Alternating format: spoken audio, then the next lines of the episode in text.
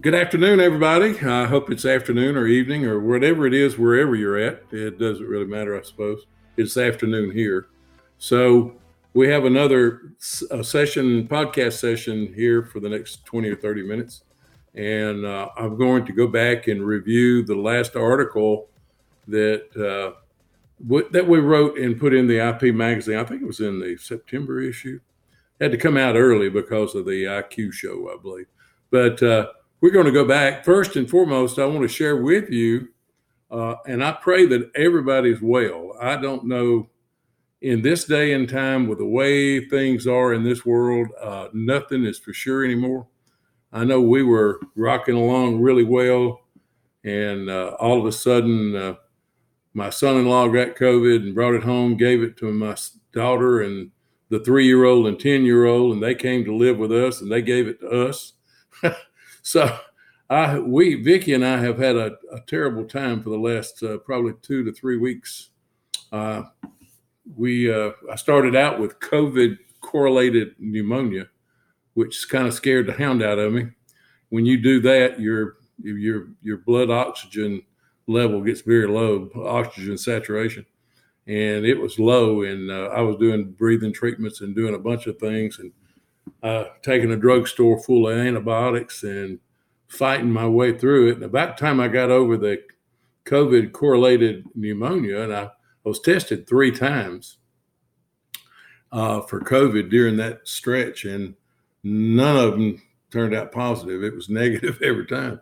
And I asked the question, How do you get COVID correlated pneumonia when you don't have COVID? He said, Just stand by. And sure enough, the fourth test, when I was just about over the pneumonia, uh, turned positive, and Vicky did too. So that was uh, last, uh, let's see, that was last Monday, Tuesday, uh, a week ago today, and Thursday, the next Thursday, last Thursday, we we were able to take the uh, the uh, IV injection for the immune the infusion, and I'm gonna tell you something. If if you know anybody that's got COVID and having a tough time, and they can get the infusion within ten days, you need to go do it because that was a turnaround for Vicky and I both. We both felt amazing by Saturday, and by Sunday afternoon, you know, we were, you know, I felt virtually okay. And Monday, I was working in the yard. So um, we'll be going back to the doctor this Thursday for a follow up, and my the keeping out of the out of the public and all, you know, it'll be over Friday, I think, and maybe I can get on with my life because I have to, I have pl- things to do and places to go next week and the next week and the next week. And so I had to, of course, cancel a bunch of stuff. But I pray that everybody's doing well. Uh, take your vitamins, you know, try to keep it from getting it. And if you do get it, just go with the infusion because that's what got us well. Today, I want to speak technical on a technical term about uh, protection from induced voltages. Uh, in grounding, system grounding, I think was the second to last article I wrote. And Jim Vaughn and I kind of tag team back and forth on principles of grounding, system grounding, grounding practices, all those things that you know that uh, gets gets people confused. I think for the most part, uh, grounding, uh, system grounding and protection for the employees uh, de-energizing paragraph M and then paragraph N. Well, those are the two of the most popular, if not the most popular subjects that I'm asked to present. And then distribution cover up and then contractor management, a bunch of other things we do. But system grounding just seems to take the spotlight. And I can understand why. Uh, if you've heard me speak in the past, you've heard me say that when I first started to work with Georgia Power back in 1967, which was a very long time ago, uh, they told me a lot of things. And, uh, you know, explaining induced voltages on a de energized line parallel to an energized line, you know, in a corridor, uh, it was one of those things that they said, well, that's static. You got to bleed that static off. Well, guess what, guys, ladies? Uh, you can't do that.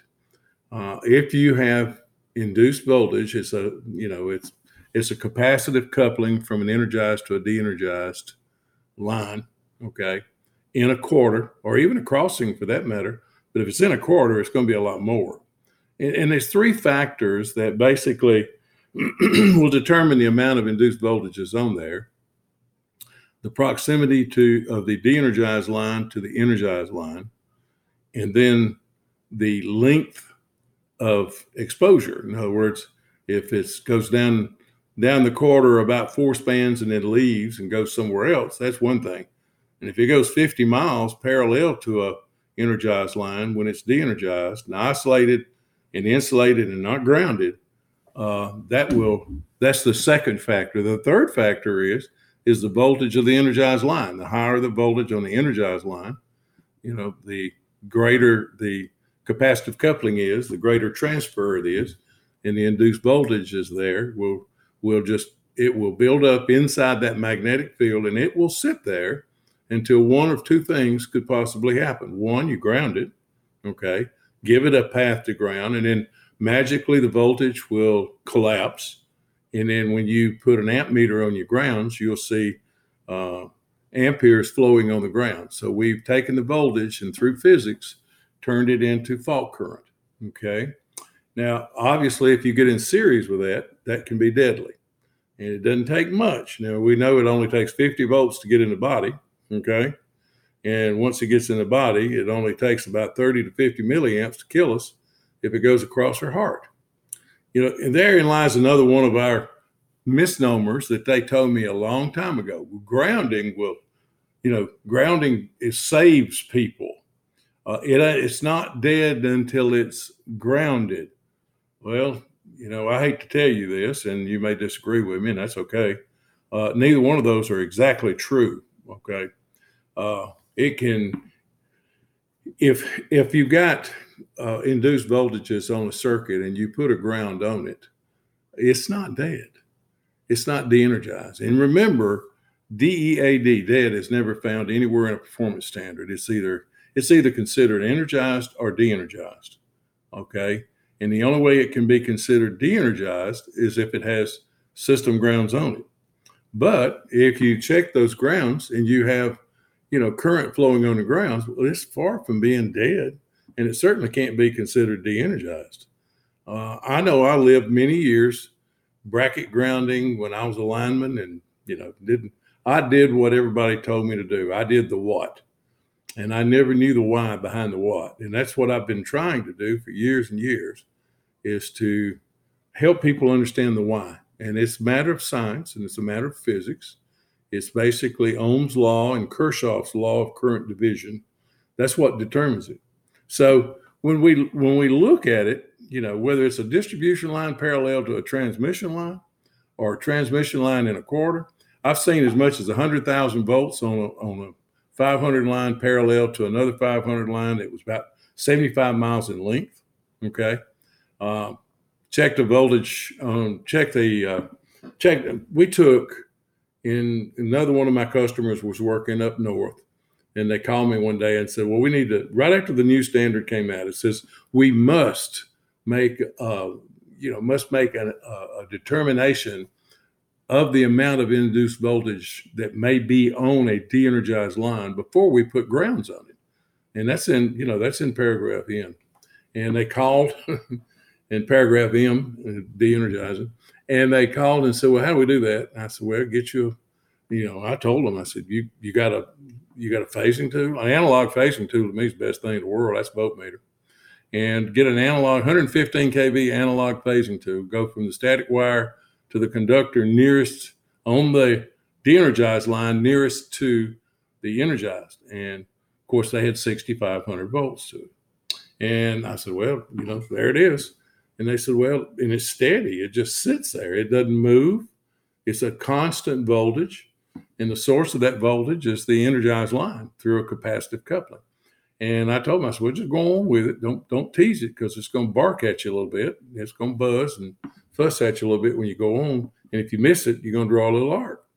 And that's another misnomer. Back in the day, I was told, well, if you don't see an arc on something when you go to ground it, there wasn't enough static on there to be harmful to you. And I said, no, no, no, no, not by today's standards.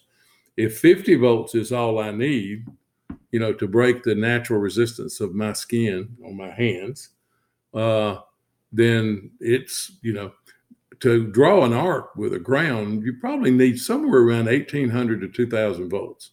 And you'll see a little spark when you put the ground on the de-energized line from the first, you know, the first time. And of course, now think about it. The further you get away from the energized line, the magnetic field is less to the middle phase and to the far side phase than it is to the phase conductor nearest the energized line. So you'll get less and less as you go across. But just because you don't see an arc doesn't mean there's enough not enough voltage there to be harmful. Because if you get in series with it, and I mean it could be it could be, you know, 115 line. We had a fatality case where I worked years ago. Young apprentice took off the wrong ground. Uh, he took off an equipment ground, think a, a phase ground, thinking it was an equipment ground. And when he did, as soon as that ground clamp cleared that cluster band on that 115 kV transmission line, and it was parallel to another 115 kV line. As soon as he cleared that clamp uh, that that uh, um, bar coming off of that you know pole band, it just as soon as he it killed him, he was dead. He's 20 something years old, young, good apprentice. Uh, you know, and therein lies another issue that I want to share with you that your grounds, your equipment grounds, and your system safety grounds need some kind of system of identification to where you can never confuse the two. Uh, I've seen a lot of the companies that I've been dealing with in the last 10, 12, 15 years doing the consulting work I've been doing. Basically, they'll have their system safety grounds, you know, a clear plastic or a green clear plastic or something like that. And then they'll have their equipment grounds a different color, maybe yellow, like a welding cable or something. And uh, that's fine. You know, that's that's fine. That's uh, uh, and in that way, or either put a tag on it, do something on it to where you can never make that, you know, that basically that mistake that can be harmful and even deadly to you. So, you know, when we go back to the amount of induced voltages out there, it doesn't take a lot. It doesn't take a lot. Like I said, that was 115 kV line parallel to 115. So think about that for just a few minutes. There was no spark. There was no arc when when they put them on or took them off, but yet there was still enough voltage there for it to be harmful to it. So, you know, the word static is really interesting. Static is a, a word that's been around a long, long time, and to kind of kind of use the terms that a friend of mine at at, at one of my sister companies at Southern Company used. Static is what you have when you drag your feet on the carpet or slide your butt across the seat on cold weather and you touch touch a metal object. What you've done is you've generated a positive charge and then you discharge it as soon as you touch something of a different potential. Well, you can't get that static charge back unless you slide across that seat or, or drag your feet on the carpet again. It's real simple. So, but induced voltages you know, if you grounded it, and and I use a video that was made at Southern Company a long time ago, that on a 230 line parallel to a 230 line. If you ground it and the voltage, I had a voltmeter on it, and the voltage collapses to zero, almost zero, never gets to zero, but you know, on, on a digital voltmeter anyway. Well, um, and then you take that voltage, take that ground back off and unground the de-energized line parallel to the other 230 it was 3900 volts somewhere you know on that de-energized line and when they put the ground on that phase conductor it that voltage completely collapsed to nothing but as soon as you take that clamp back off that voltage comes comes right back to 3900 volts in a matter of 1 to 2 seconds so it's not a matter of static charging at all. It's that capacitive coupling, that magnetic field that completely surrounds the de-energized part is where that voltage is coming from. That was always a mystery to us a long time ago. We, you know, of course, we never were given the science and the physics behind the reason why grounds work. Now, this brings us to system grounding again. And of course, bracket grounding is one thing, and bracket grounding or single point grounding, either one will work. uh, I don't know, from the people that I deal with today, and even my old company that I work for, my former company that I worked for for 40 years, they still bracket ground. And but they keep their grounds close enough to them to where they, it reduces the chance of circulating current through a ground loop. And that's the danger of bracket grounding. Now, single point grounding, a lot of people say, well, that can't work. What if it, what if I got the ground on the opposite side of my work area and the voltage comes from the line side, the voltage comes through my work area to it? Well, now then you're experiencing what Dr. Kirchhoff, the Russian physicist, decided and discovered years ago and that's current division. The, you know, fault current is going to take the path of least resistance. I always ask that question too, you know, just kind of play word games with people. And I say, well, electricity takes the path of, and everybody, I say most everybody. I do have some uh, new uh, linemen and new apprentices that's really done their homework. They'll say any path. And I say, well, that's exactly correct but what will determine the amount of current flow on that path? And that's the impedance and resistance in the path. Okay. So think about that for a couple of minutes. If I'm a thousand ohm resistor in an electrical circuit, because that's what the human body is around a thousand ohms. Okay. Now then, I put a system safety ground parallel to my work area, whether it's single point grounding or bracket grounding. It doesn't matter. It does matter, but let's just look at the ground itself. You know, a, a two aught ground is 0.08 ohms resistance per foot. Okay. In a two aught uh, copper ground, system safety ground. Most system safety grounds, unless you're working transmission 500 230, 345, it's going to be about a 10 foot ground. So just to simplify things, let's just put it to put it, put the numbers. Okay.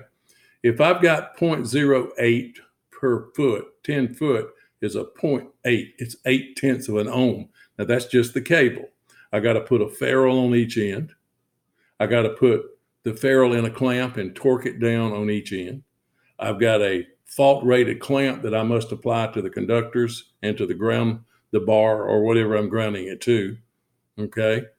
And so every mechanical connection you make on a system safety ground you increase a little bit of resistance. Okay. The key to this whole thing is if I that's parallel to me, it never can be more than a thousand ohms of resistance. Because if it does, where's the current going to go? According to Dr. Kirchhoff, it's going to me. So, but if you really get down to it, a 10 foot ground, you know, with with eight tenths of an ohm in a 10 foot cable, and then we probably put two or three mechanical. If you if you do it right, Okay, if you squeeze that ferrule on correctly, and it's a wide die and it's a solid die, not crimped, uh, leaving gaps in it, you could you can have you can have continuity, but you may not, may not have ampacity of that rated ground because somewhere in a two aught ground it's about twenty eight thousand ohms. I mean twenty eight thousand amps for about fifteen cycles, if I remember correctly.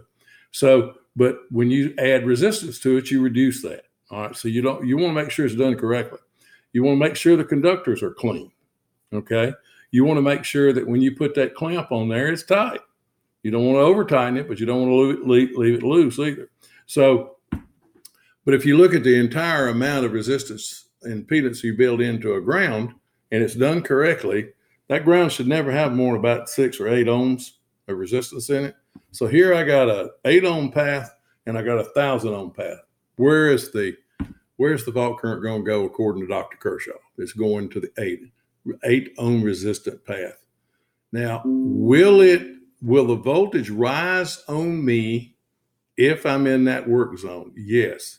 And that here lies the thing that Mr. Jim Vaughn and I both agree on and We talk about it all the time.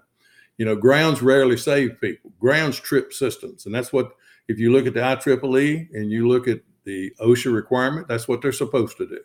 But what saves us is a bonding strap of some kind, okay, between what I'm touching and where I'm standing.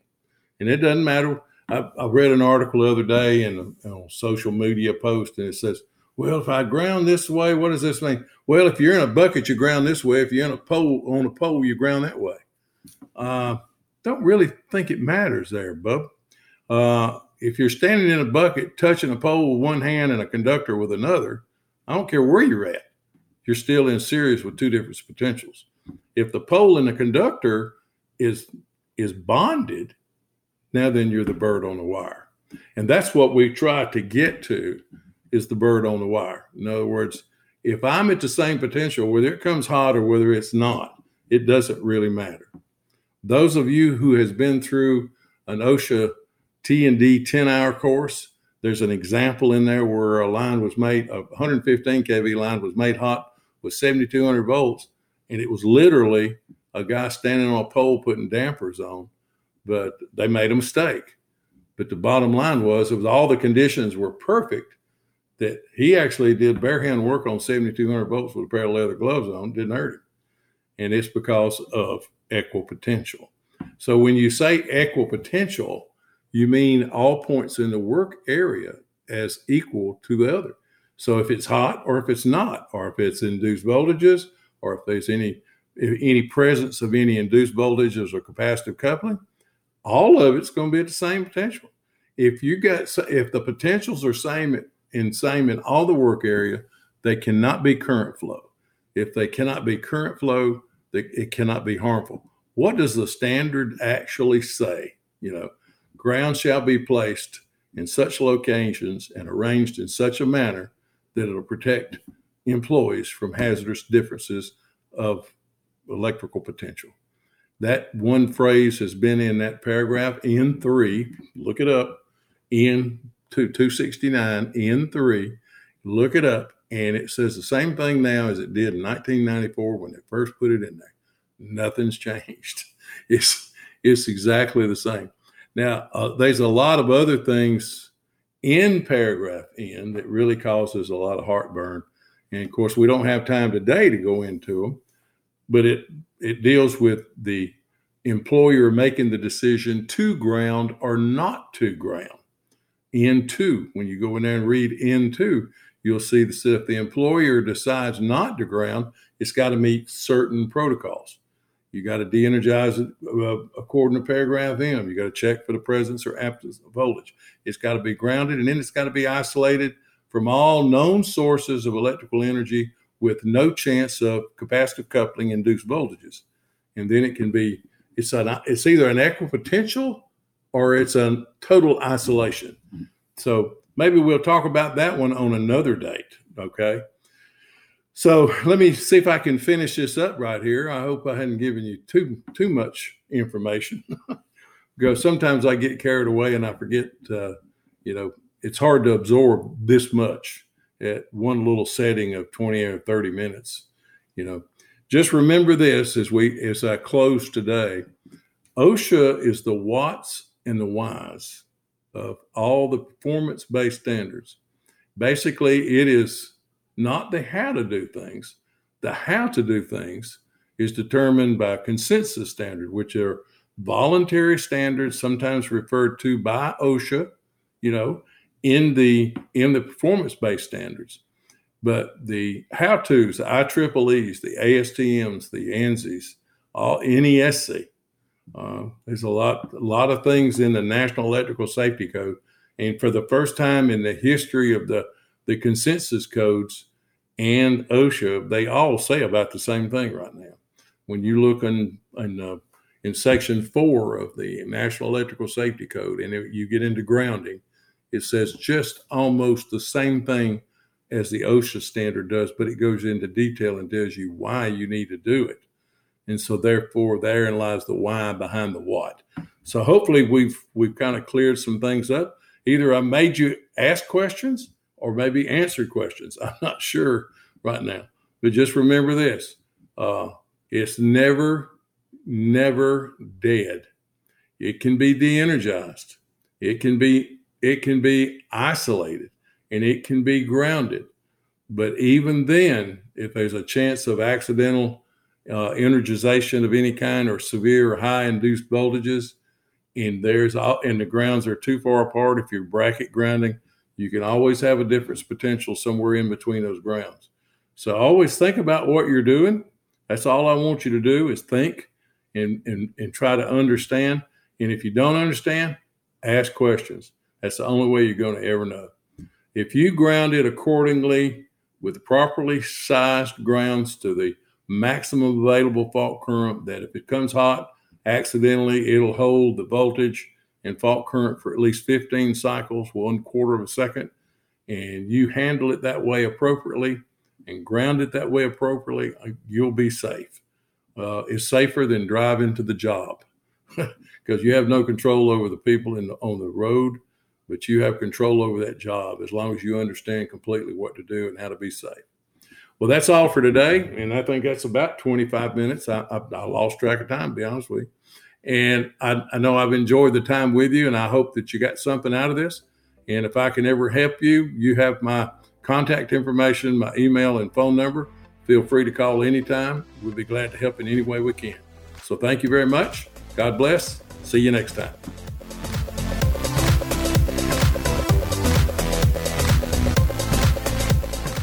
Thank you for joining us for this episode. If you'd like to hear more of our podcasts, go to incident-prevention.com slash podcasts to get more. Or search Incident Prevention wherever you get your podcasts from. Until next time, stay safe.